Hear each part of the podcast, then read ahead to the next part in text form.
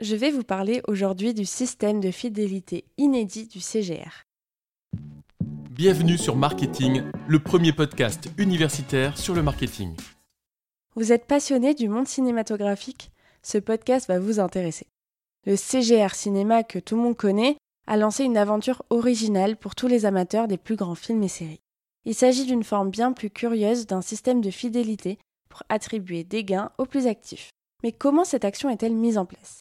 Il s'agit ici d'une expérience de type gaming digital avec des NFT, pas commun comme terme. Si vous baignez dans le monde de la technologie et du gaming, vous avez probablement déjà entendu parler des NFT. Il s'agit en clair d'un jeton numérique qui attribue une valeur unique à une donnée. Les NFT ont généralement un caractère financier, en incitant à l'achat avec la crypto-monnaie ou le play to earn avec les revenus gaming. Le CGR s'est associé à la plateforme Taylor, spécialisée dans le domaine des fameuses NFT pour ordonner son jeu. Il est tout à fait gratuit d'y participer. Le caractère financier dont je vous parlais apparaît dans l'onglet Marketplace, dans lequel les NFT sont vendus et rachetés par les joueurs afin de monter en puissance dans le jeu. Leur avantage est d'être à 100% unique. Impossible donc de reproduire ce format à l'identique. Maintenant, pour vous parler des cornies. Qu'est-ce que c'est?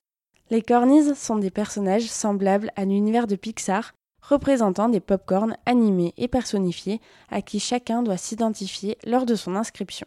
Cela permet de créer des teams, donc des équipes, et toujours avoir donc cette notion d'équipe et d'appartenance. Ils sont à remporter et sont l'image d'un avantage de fidélité.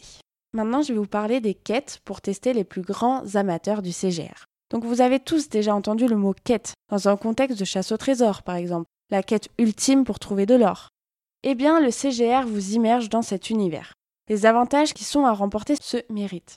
En effet, vous allez être confronté à un grand nombre de petits jeux et énigmes à réaliser afin de remporter le plus de trophées possible. Elles sont toutes différentes et surtout d'une difficulté de plus en plus corsée.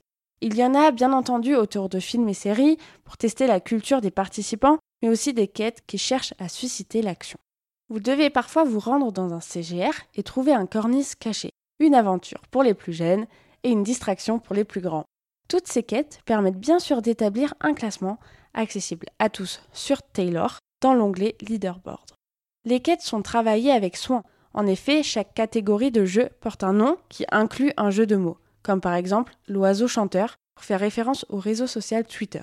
De plus, pour être en totale cohérence avec l'univers du cinéma et avoir accès à vos quêtes disponibles, vous devez accéder à des salles numérotées, donc comme dans les CGR.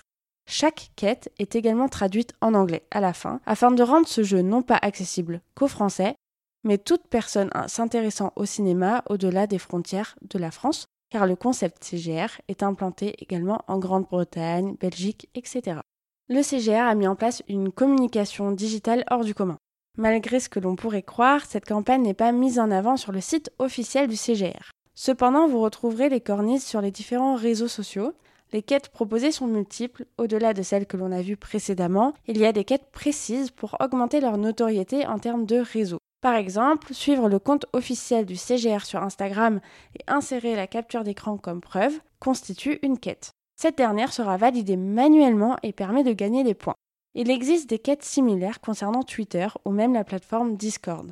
Discord, une messagerie instantanée, permet bien entendu l'échange et la fédération de leur communauté pour débattre sur les films et séries, mais bien entendu aussi sur les équipes de cornies. Et les objectifs de cette campagne sont multiples. Le CGR se montre généreux en cette fin d'année à l'approche des fêtes. 52 places de cinéma, une réservation de la salle Ice pour un film précis, une participation à un tournage, des gains non négligeables pour leur communauté. Nous pouvons aussi voir ici une réelle opportunité pour ce grand groupe une hausse de leur notoriété non négligeable en incitant à agir et être actifs sur les réseaux et leur une bonne stratégie pour accroître leur communauté. Toutefois, il s'agit aussi de rendre le cinéma accessible, attractif et inciter les jeunes à y aller davantage.